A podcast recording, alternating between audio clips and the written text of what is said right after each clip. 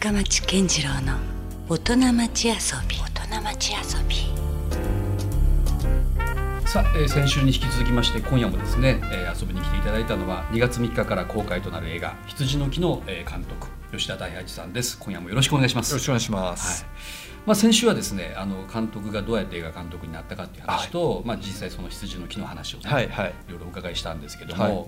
今夜はそのむしろこの監督が、うんえーまあ、映画を撮っていない時の時間に、はい。はいまあ、何をしているかだったりとかそれがまあどう、えー監督のなんだろうなこう、うん。あのまあ、血となり肉となっているのかっていう、うんうんうん。その辺をちょっとねちょっと分析できればなと思ってなるんですけど。そんなに面白いことないですよね。え はい。いやいやでもはい。きっとねなんか、まあ、先週あの映画監督やってない時っていうのはもう本当自分がもうなんか何者かもわからないぐらいな、うん。ぐらいねそうですね。普通だみたいな話もおっしゃってましたけども、うんうん実際その映画監督ってやっぱ本当すごく短期集中型の仕事ですよね言ってみれば。そうですね。とも言えるし、なんか常になんとなく、ずっとぼんやりなんか抱えてて、てるようなうん、なんか転頭の中で転がしたりとかっていう時間もありますしね。そうかなんか現場だけじゃないですもねそうんなんですよね。だから、まあもちろん現場はね、あの、うんクラン撮影が始まってから仕上げるまで一気に駆け抜ける感じですけど、なんか例えばもう脚本作りに入ると全然前の段階で、うんなんかこれなんかこういう映画にしたらこういう映画見たらどうなどういう気持ちになるのかなとか、うん。なんかこうあなんか例えば新聞記事一つ見て、はい。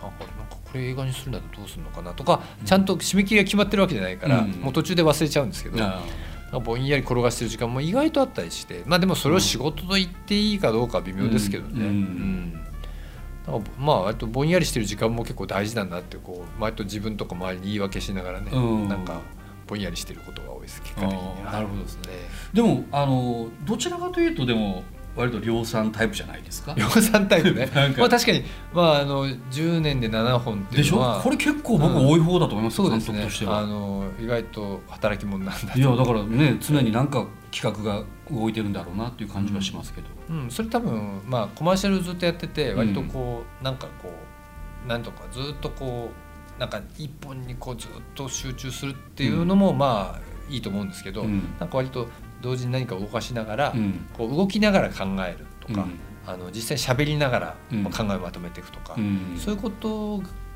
の方が得意かもしれないですね。自分一人でこうあの部屋に閉じこもって机の前でじーっと考えてるというよりは、うん。なんかこう人とこうくだらない話しながらあちょっと待って今メモしていいとか、うんうん。なんかそういうあるいはもう自分でちょっとちょっとこれよくや実際やるんですけど、うん。ちょっと今から俺のしゃべる聞いててくれないっていう感じで、ダーッと喋りながら、うん。だんだん考えまとめていって、相相手に相づちをき上手に打ってもらったら、うん。うんあなんかまとまったからありがとうっていう感じで、うん。なんか打ち合わせ終わったりとか、えーそれを相手の反応によってまたこう自分のまあ中でそうですね。こう微調整があったり。会話だから、あうん。なんかこれ受けてるとか、うんうん。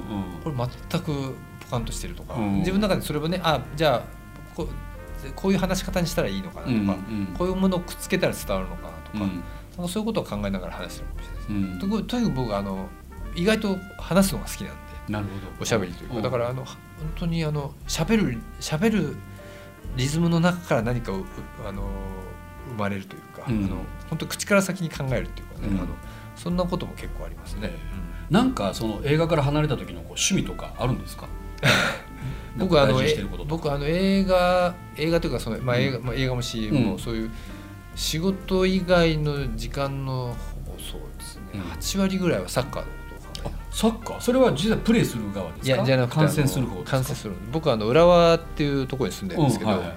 あの浦和レッズというの熱狂的なじゃあ、まあ、熱狂的というとね山田語弊があるんですけど、あのうん。そんなにまああのうん。なんかスタジアムで常に大声出して、あの飛び飛び跳ねてるっていうタイプでもないんですけど、うんうんうん。じーっとそのうん。見るんですよね、えー。ひたすら。うん。それ実際やっぱりあの行く派ですか？行く派です。行ければ行きます、うん。あのあのホームゲームはもう極力行きます、うんうん。だえー、とだしあの、うんまあ、見れなくても今ね、うん。インターネットとかでこう結構全試合フォローできますから、うん。で試合の後はスポーツニュースを全,、全曲全部見て、うん。で視聴勝ったら勝ったらその余韻を味わい負けたら範囲を分析し、うんうん。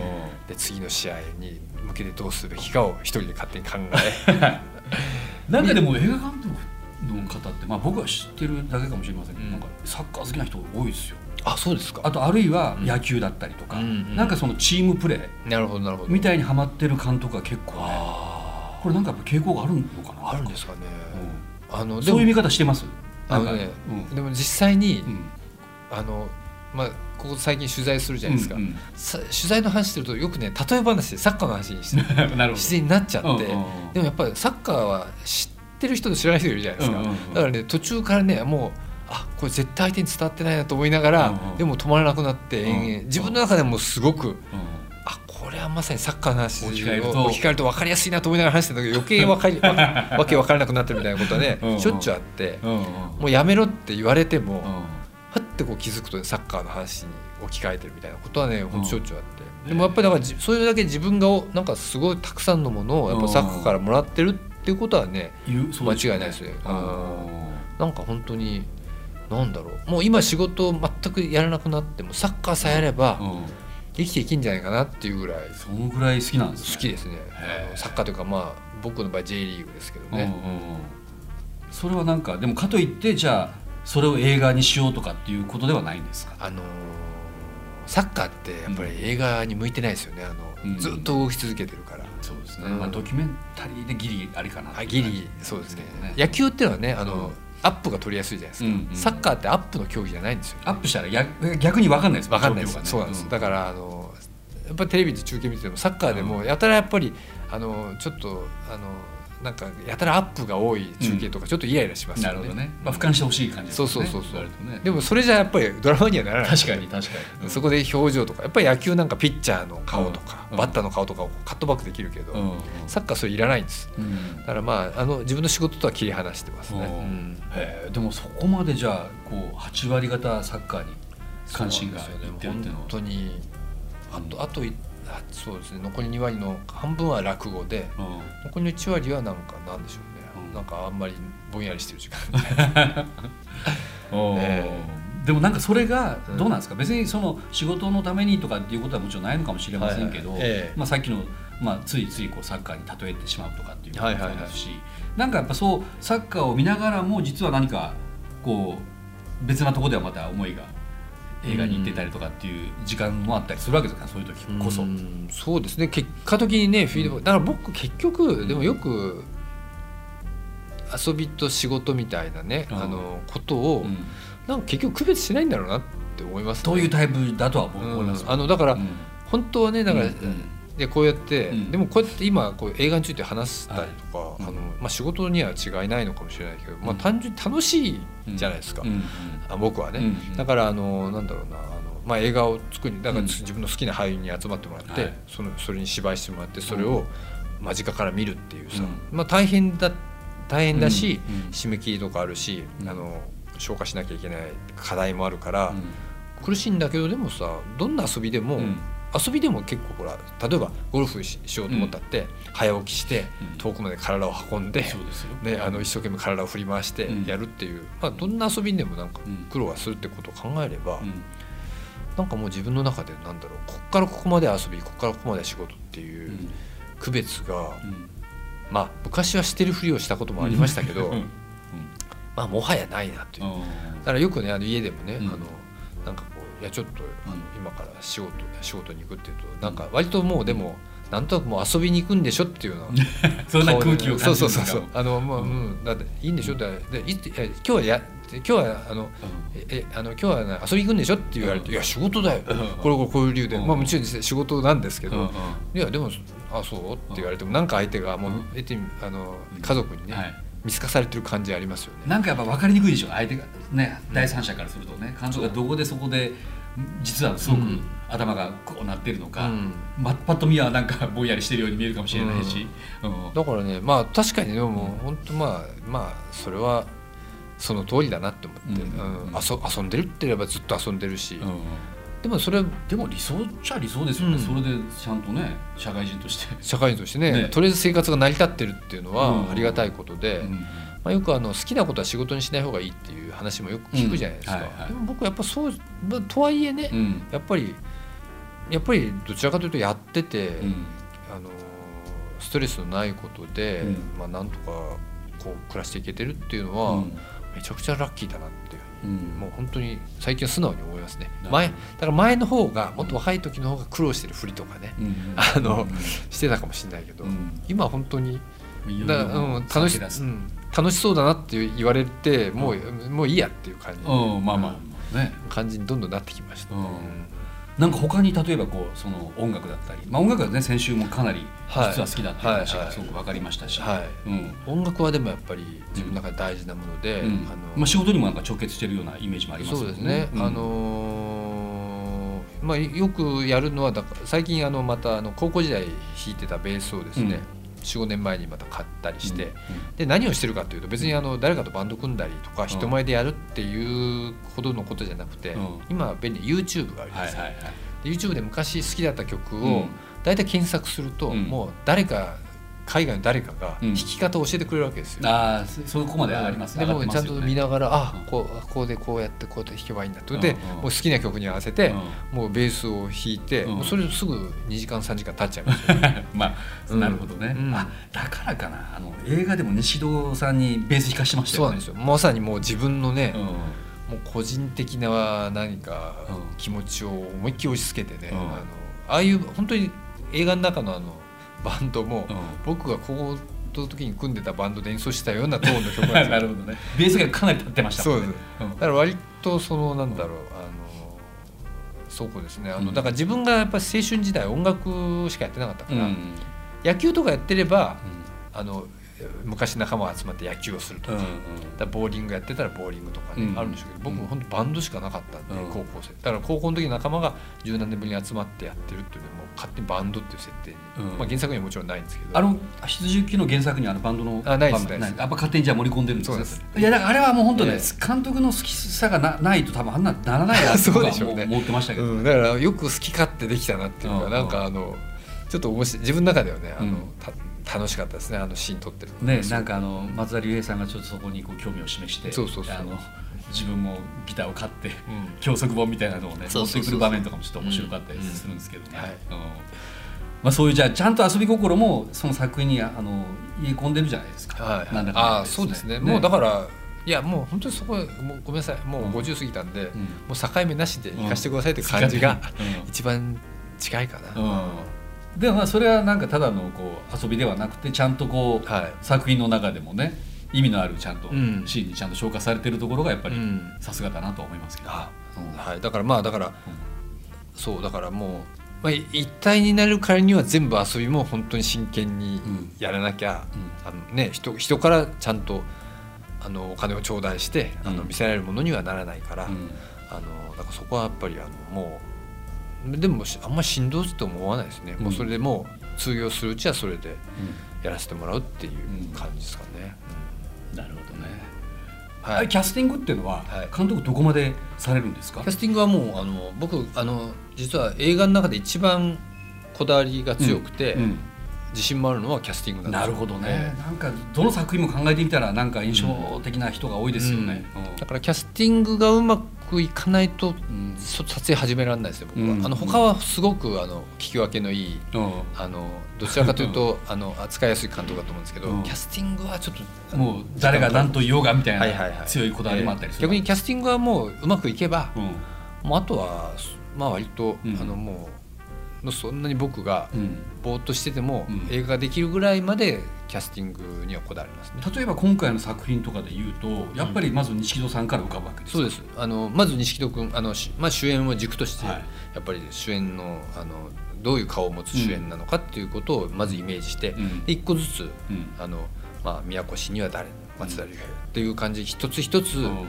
でここまで積み上げたんだから、うん。ここでここで妥協はしたくないから、うん。ここでやっぱり誰々に来てほしいとか、うん。っていう感じでもうやっぱりそこがそこが一つなんていうのか一つ自分の中で満足のいく、うん。こう布陣になったところで、うんやっと初めてうん。その先の具体的な準備とかうんに進める感じですね。でもやっぱ脚本書いててもやっぱ脚本を最終的にもう決定校としてフィニッシュする前にうん。キャスティング始めることが多いですから、うん。タイミングとして、うん。そうするとどっかからはあのもう実際に顔が決まってからうん書くから書きやすいんですよね。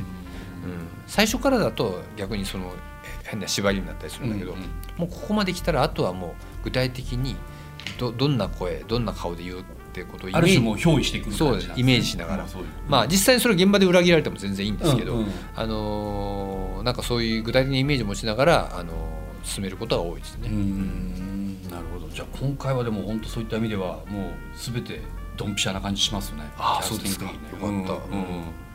まあ、そう言ってもらえるのが一番嬉しいですね。なんかあのあいかにもなんか大人の事情でね入ってきたんだなっていうようなまあ場合もたまにあったりするじゃないですか。そういうの全く今回なくて。でもその割にはすごくあの皆さんそれぞれこうん。う個性強いね、なんならもう主演ができるぐらいな人たちがまあそうですね。いっぱい出てきてるわけですもんね。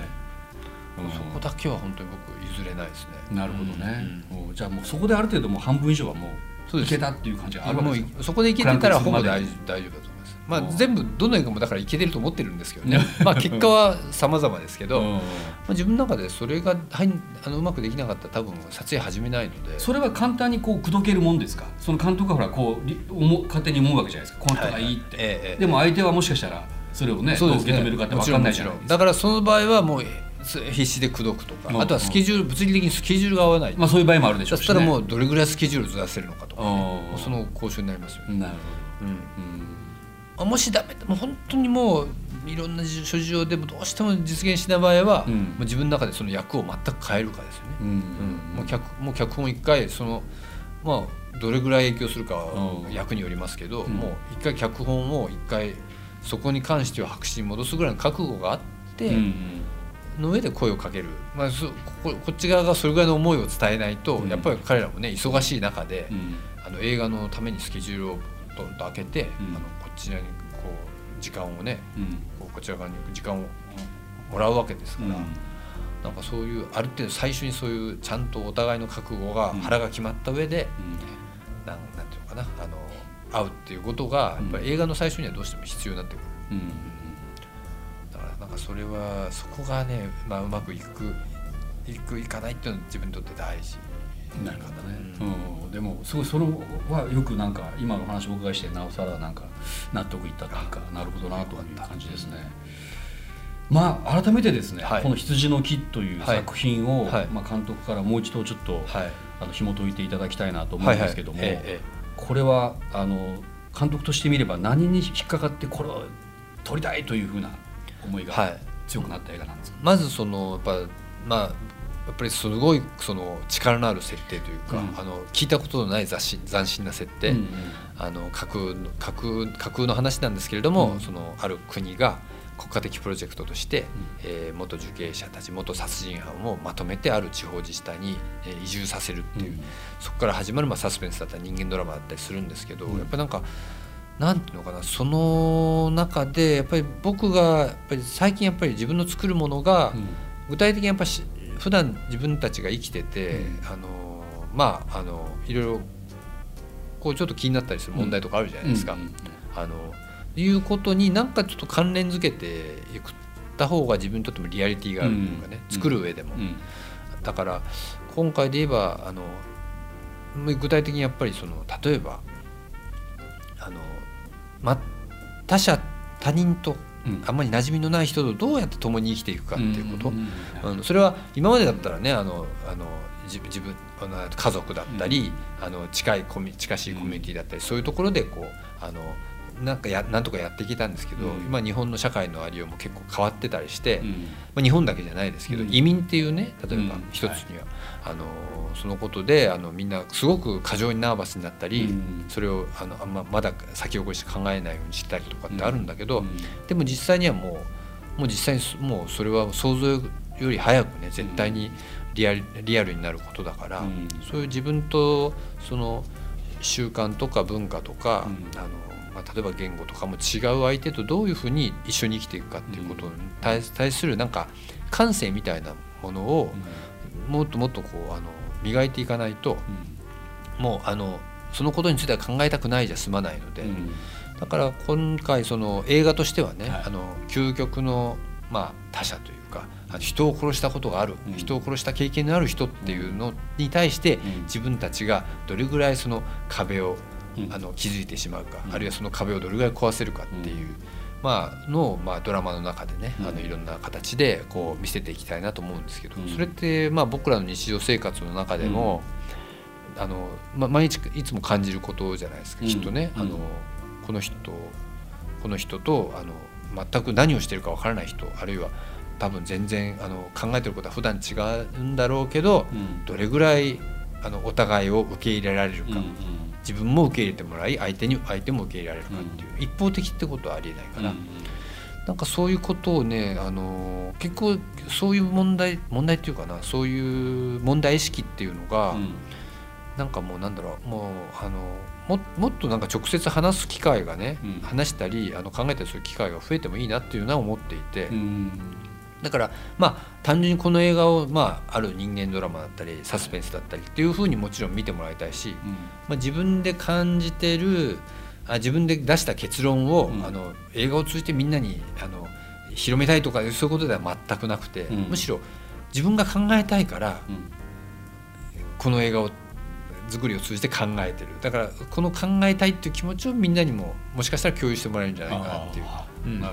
うん。だからあの本当にそんな難しいことじゃなくて、うん。あのやっぱりみんななんだろうそのことをリアルに感じない人ってのはいないわけででもうん。ただ、まあ、やっぱり日々の暮らしの中でね、うん。そういうことをなんか、まあのすぐそばには置かないかもしれないけど、なかなかなんとなくねそういうなんかそういうことを考えて見る映画っていうのもまああっていいし、どうん。こういう規模でうん。これだけの顔ぶれを揃えてね、はい。そういう映画が作れるっていうのは僕にとってはすごく貴重な機会でしたね。だからなんかこう特殊な設定だけども妙なリアリティがあるし、なんかその感じっていうかだからそのなんか人事のようで実は自分事なんだというそうなんですそうなん話ですよね、えそうなんですよ、うん。うんだからだんだんね最初は人僕も、うん。あのこの原作に出会わなければこの問題についてここまで、うん。あのはっきり考えてないんですよ。うん。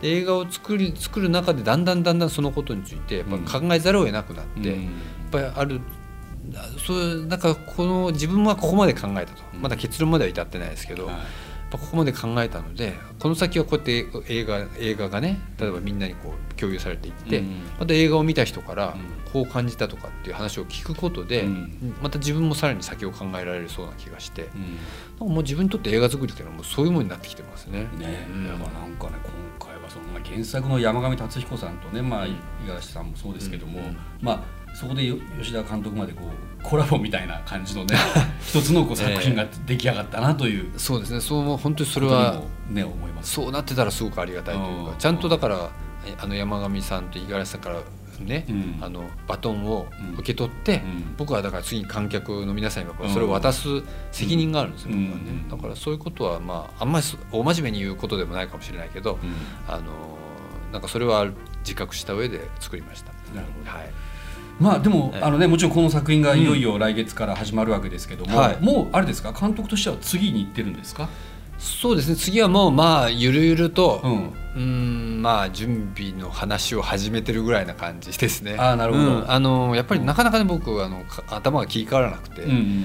あのまあこ映画で言えばやっぱこの映画せっかく作ったから、うん。こうやってまあみんなに見てもらったりこうやって話を聞いてもらったりする機会をできるだけたくさん持ちたいと思っていて、うん。